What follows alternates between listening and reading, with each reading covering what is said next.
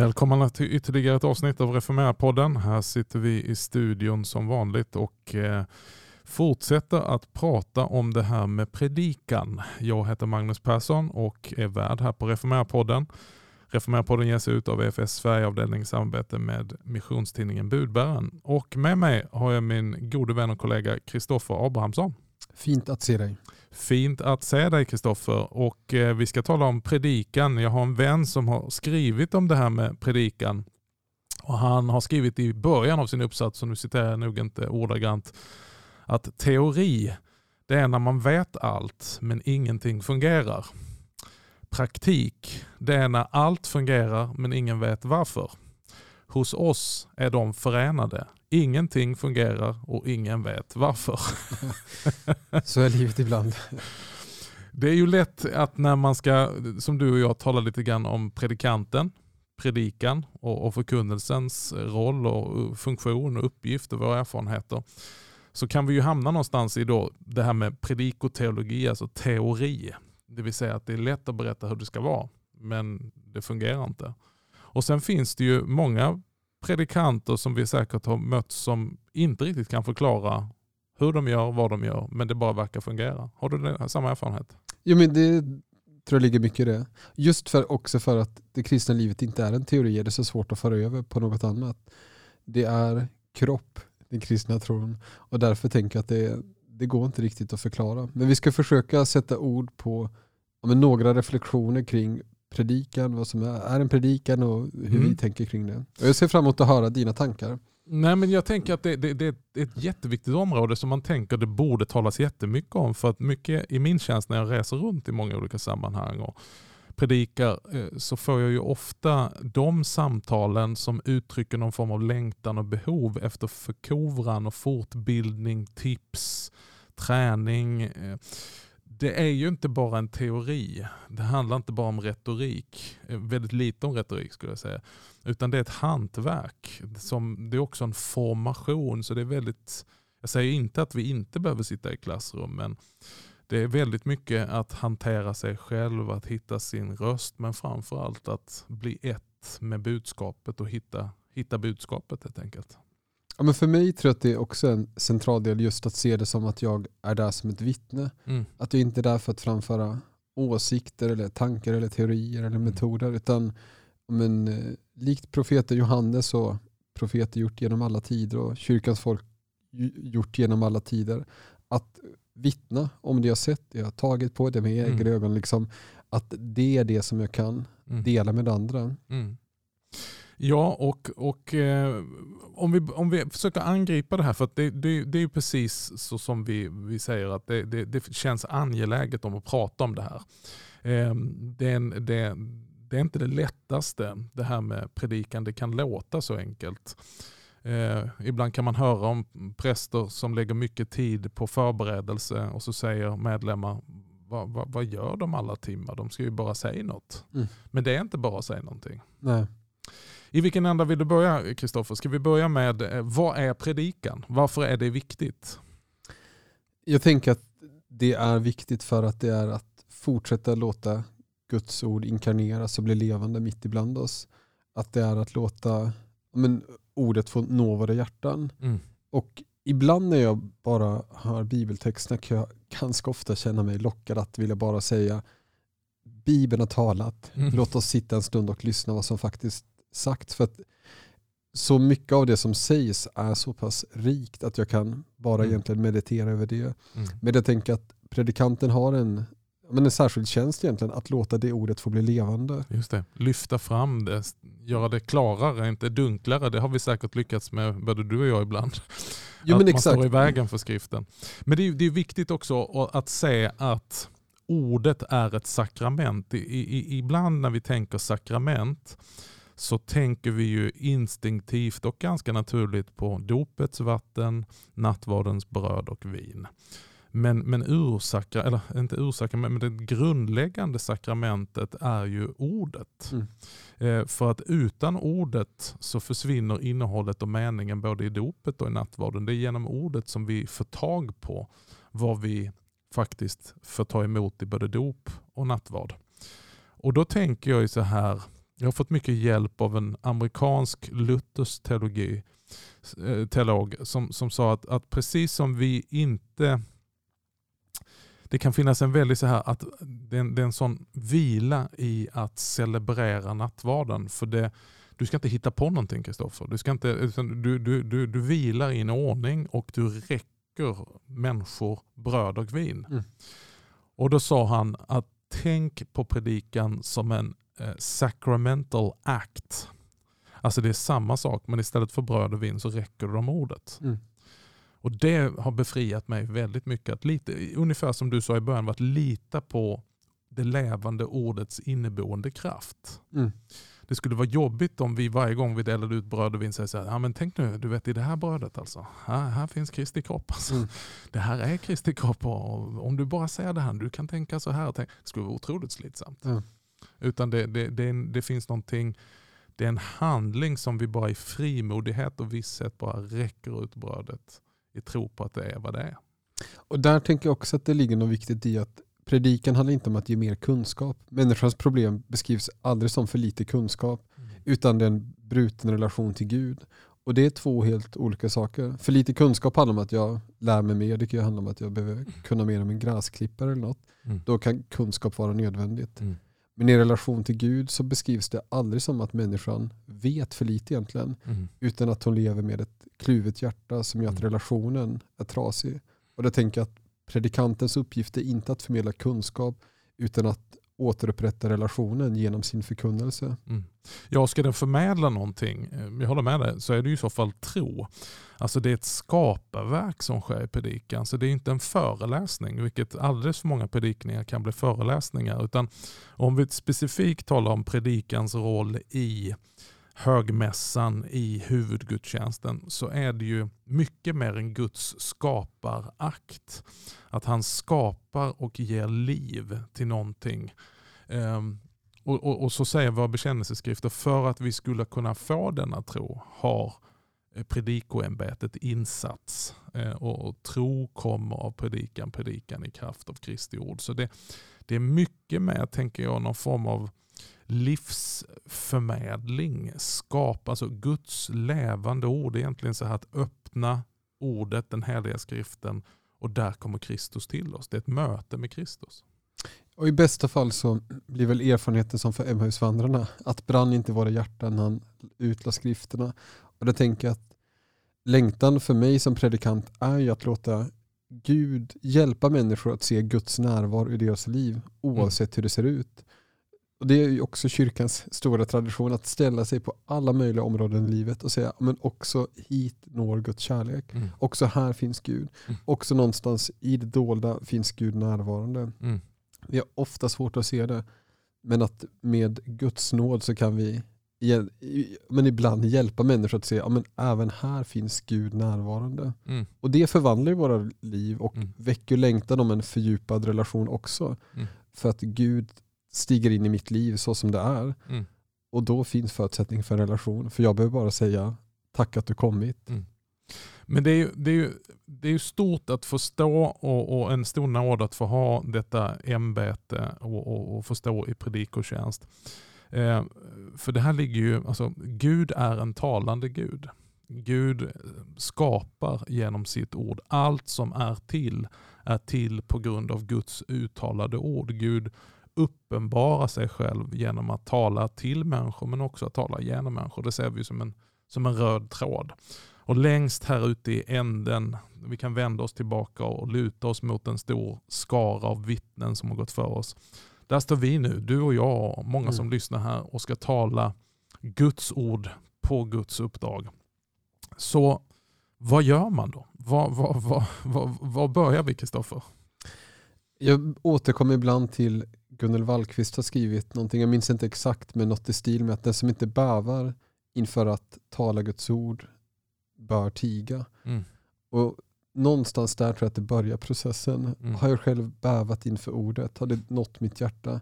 Ja, men då har jag nog någonting att tala. Mm. Men om jag bara låter det få vara någon slags metod jag har lärt mig, mm. då kommer det bli väldigt dött och livlöst. Mm. Utan när ordet når mitt hjärta, då tänker jag att också jag kan på, på så sätt föda ut det och mm. ge det vidare till andra. Mm. Så bävan är nog mitt första mm. ingång i att... Och, och också bävan, om man bara betänker eh, allvaret i detta, att det handlar inte bara om att tala i allmänhet, utan att, att bli ett språkrör, en kanal för Gud.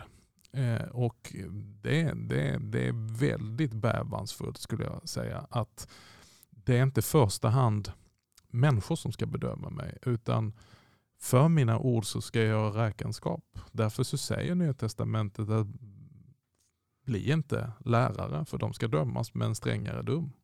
Och det är ju, jag tror att det, det allvaret är tror viktigt att ta med sig. Vi har ju märkt det säkert i vänskapsrelationer att ett ord kan ge liv eller kan mm. skapa död inom oss. Och jag tänker att det blir så mycket större konsekvenser. Jag möter det ofta i, i enskilda samtal med människor. Det kan vara en präst eller pastor som sagt något ord vid något tillfälle mm. och det blir som en förbannelse nästan över he- hela livet. Mm. Och där tänker jag att man behöver bäva mm. både inför Guds ord men också de egna orden mm. och be Gud om nåden att låta dem få vara till liv för människor. Mm. Och sen, sen tänker jag att det, det som gör det också, det, det är komplext det här, för att jag brukar säga att de flesta predikanter, de förhåller sig till tre, fyra olika predikningar varje söndag. Men det är fortfarande bara en gång du har predikat. Det är predikan du förberedde att du skulle predika. Det är de facto den predikan du faktiskt höll. Mm. Det är predikan du efteråt tycker att du höll. Och det är för det fjärde den predikan som människor uppfattar att de hörde. Och de här fyra kan ju, sagt med lite skämt, men det är ändå en verklighet att förhålla sig till så många olika saker. Och det tror jag att de flesta som predikat känner igen sig i. Mm. Och det är ju en utmaning i det, för att anspråken är höga och längtan ofta stor. Mm. Och det sitter så många olika livsöden. Ibland får man ju höra något av dem som kommer efteråt och delar någonting. Mm. Men nästan oavsett hur många det numerärt är så finns det så mycket liv som sitter i det rummet. Så många glädjeämnen, tacksamheter, så mycket erfarenheter av Gud, men också sorger och frågetecken. Mm. Och där får man ju bara lita på att mm. jag är ett vittne. Mm. Jag delar det som har berört mitt hjärta. Jag är inte där för att framhäva mig själv, utan få vittna om den Gud som mm. möter mig. Så om vi, om vi går tillbaka här lite grann. Bävan, började tala, in, ingen inbördes ordning här, men, men bävan, det är bra att bäva inför det här. När, när Gud kallar Mose så, så tror jag han i någon översättning säger så här: men jag är ingen ordets man, eller jag är ingen talets man, mm. jag har inte talets gåva. Det är intressant när Gud utväljer, att han utväljer inte det vi ibland skulle tänka, åh men han eller hon är så bra på att tala. Ja, fast det är inte säkert att det är samma sak som att du ska bli en predikant, utan Gud har för vana att välja det som inte verkar ha förutsättningar. Mm. Du talar om att vara ett vittne, eh, att det är någonting som har berört dig. Hur, eh, hur tacklar du då texter när du tvingas att prika om texter där du känner liksom att här finns inte samma beröring, här, här finns inte samma erfarenhet? Ja, men ofta sitter jag nog med texten tills den når mitt hjärta på något mm. sätt. Um, och utifrån det så är det som att nå, någon... slags form på texten börjar bildas i mitt eget inre. Att jag börjar mm. få en slags struktur för det. Och ibland är det ju ett väldigt mödosamt arbete att man sitter och säger, men Gud, låt någonting få beröra mig. Mm. Eh, ofta kan jag nog känna att det är för mycket som berör. Att det, det blir för många dörrar som öppnas det upp i mitt hjärta. Det drar överallt då. Den ena rabbit-trailen efter den andra. Jo men exakt, och då får man välja en dörr att gå in igenom. Men du, om vi, om, vi ska, om vi ska stanna vid den punkten, för här tror jag jättemycket, eftersom jag vet att det är många predikande systrar och bröder som lyssnar på den här podden. Eh, och jag vet att den här frågan ställs om och med. Men hur ser din förberedelseprocess ut? Eh, för det första, om, om vi börjar med texten. Alltså, eh, jag tycker att det är en otrolig vila. Jag har ju ganska lång erfarenhet av att predika i ett friare sammanhang, där man väljer sitt tema själv eller väljer sin text, och det kan bli otroligt tungt. Eh, det kan också bli tungt nu när vi, när vi är styrda av kyrkoåret, när vi precis gått in i fastan här, men jag tycker det är så befriande mm. att jag inte behöver börja där att ja, nu ska jag komma på någonting bra att säga. Liksom. Men, men, men den utgångspunkten har vi lite grann båda två, att det är texten som styr oss, det är inte vi som styr texten. Jo men absolut, och där tror jag att för mig har jag mer och mer upptäckt rikedomen i att låta bibelordet vara levande på många sätt. Mm. Att jag dagligen inte stannar upp kanske inför en predik och text primärt, utan stannar upp inför Bibeln i mm. någon slags bibelmeditation eller liknande. Mm. Och det gör att det finns ett, någon slags levande vatten som gör att det är enklare att ösa ur. Det var en jag talade med som sa att hade under ett år bett tidebönen då vid alla mm. tillfällen och sa, jag hade så mycket att dela med dem som fanns runt omkring mig. Mm. Inte mina ord, utan mm. Bibelns ord. För det var, hade nötts in i mitt eget hjärta. Mm. Och jag insåg att mer och mer hur Guds ord är levande. Mm. Jag behöver inte komma med så mycket egna idéer, utan mm. det finns så mycket djup i Bibelns ord. Och där tror jag att försöka hitta den, på det sätt som fungerar för en själv, hitta den, det sättet att leva mm. i, av och med Bibeln dagligen. Mm. På ett sätt som gör att Bibelns ord blir levande i hjärtat. Men hur gör man då när man tar sig an, för att Paulus, han, det sista han gör eh, här på jordelivet innan han avslutar sin tjänst och på sikt också kommer till att få avsluta sitt liv på ett brutalt sätt, så säger han till Timoteus att jag förmanar dig inför levande Gud, predika ordet i tid och otid. Så det, det är ju det som måste vara, liksom, inte predika mina egna tankar, inte något speciellt tema, utan ordet. Så, så hur börjar du, om vi försöker göra det praktiskt, hur umgås du med den här texten du ska, vilka steg tar du från, från ax till limpa så att säga, från att du vet att, ja just det, nu är det första söndagen i fastan, eller vad det kan vara, liksom, tredje söndagen i trefaldighet, du vet texten. Ehm, Brukar du bry dig om, till exempel i kyrkort så finns det ju temaförslag också. Det är en senare påhet. Brukar du tänka mycket på det eller håller du dig helt i texten? Ja, men som jag oftast gör, att jag i så god tid som möjligt, som är rimligt nu i min tjänst just nu, så predikar jag regelbundet, vilket gör att det, jag har kortare intervall mellan olika tillfällen, men att i möjligaste mån så många dagar som möjligt, i alla fall veckan innan, läsa bibeltexterna. Mm. Och första gången läser jag de fyra som mm. är både gamla testamentliga, episten, evangeliet och saltaren. Mm. Och läser dem ganska sakligt mm. och varsamt. Mm. Och sen efter det brukar jag efter någon dag återgå till och läsa dem igen mer långsamt. Och då är det något som oftast stannar kvar vid mig. Mm. Gör det inte det så brukar jag ofta dröja mig kvar vid evangelietexten i första mm. hand. Det är den som kanske vanan är att oftast utgå från. Mm.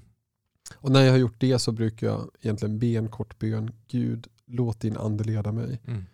Och efter det så är det som att jag försöker lyssna efter vad, vad slår genklang i mitt hjärta. Mm. Och så brukar jag nog när jag förbereder predikan tänka på att vilka synder, vilka sår och vilka bindningar mm. kan det finnas för människor när det gäller det här. Mm. Um, för att alla de finns, jag så jag kan inte alltid ta upp allting. Men jag tänker att min längtan som predikant är att frigöra människor att följa Kristus. Mm. Um, det är nog en längtan. Och den andra är att hjälpa människor att se Gud är närvarande i deras liv så som det faktiskt är. Mm.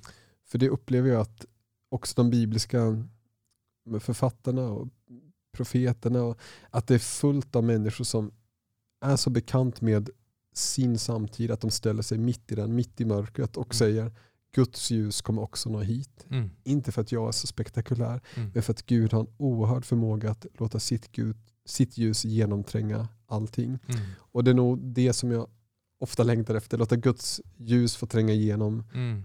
och också låta det som hindrar människor från att gensvara på Jesu kallelse, att, att frigöra dem från det. Mm. När du sen går vidare, eh, eh, det här är så mycket bra, det är egentligen ma- många sådana här rabbit trails jag vill springa in i nu och ställa följdfrågor, men tiden går. Eh, men om vi håller oss till detta innan vi avslutar dagens avsnitt, så vad tar du för några steg när du har då landat i texten, du har hittat att någonting blir levande, kan man säga så här. Mm. Det är någonting i texten, kanske några formuleringar eller kanske liksom några versar som bara, här, här har vi budskapet. Hur kavlar du då ut detta till en predikan? Men då är det, ofta skapar jag någon slags stödord. Mm. Jag försöker skapa en struktur i det. Mm. Um, finns det något, finns det något standardmönster du använder för att skapa en struktur utifrån texten? Nej, jag har, jag har väldigt få standardsvar. Ja. Jag, och, och jag är nog ganska... Um, oklar när det gäller hur predikan mm. egentligen kommer till. Mm. Det, det är att jag, det finns någon slags struktur och längtan mm. i mitt eget hjärta, och så försöker jag sätta ord på den. Mm. Och sen får ju de som har lyssnat till mig, de får avgöra hur det mm. går för mig. Men det är ju det är oftast är det bara små stödord som jag staplar upp, och det. utifrån det så fyller jag på sen. Och jag skriver min predikan ganska ordagrant som ett manus, men sen när jag väl predikar så eh, är det sällan jag tittar på det, utan det ligger ett papper där, och ibland så t- sneglar jag mot det, men, men jag har blivit mer och mer fri från det och låter orden få säga som kommer just då. I din, det här är jätteintressant, och det tror jag är också berikande för folk, att man får höra olika modeller, för att vi är också olika kärl, olika personer med olika erfarenhet. Eh, I din process att, att föda fram predikan och, och utmejsla och forma, eh, i vilket läge går du till andra källor? Går du till bibelkommentarer? Går du till någon annan form av andaktslitteratur? Eller tittar du i kyrkopostiller eller någonting, folk som har predikat den här texten, hur har de angripit? Eller är du försiktig med det? Ja, men jag är nog ganska försiktig. Jag gör det oftast när jag upplever att predikan är någorlunda hel. Just det. Um, och det är mer för att jag tänker att det är så lätt att jag blir ett eko. Ja, men ett eko från mm. någonting, och jag blir en imitatör istället mm. för ett vittne. Mm. Och där är min längtan att få vara ett vittne, och jag har inte alls någon bild av att jag liksom är spektakulärt bra eller något mm. på det. Mm. Men jag tänker att det är så lätt att jag då låser mig vid någon annans goda formuleringar. Mm.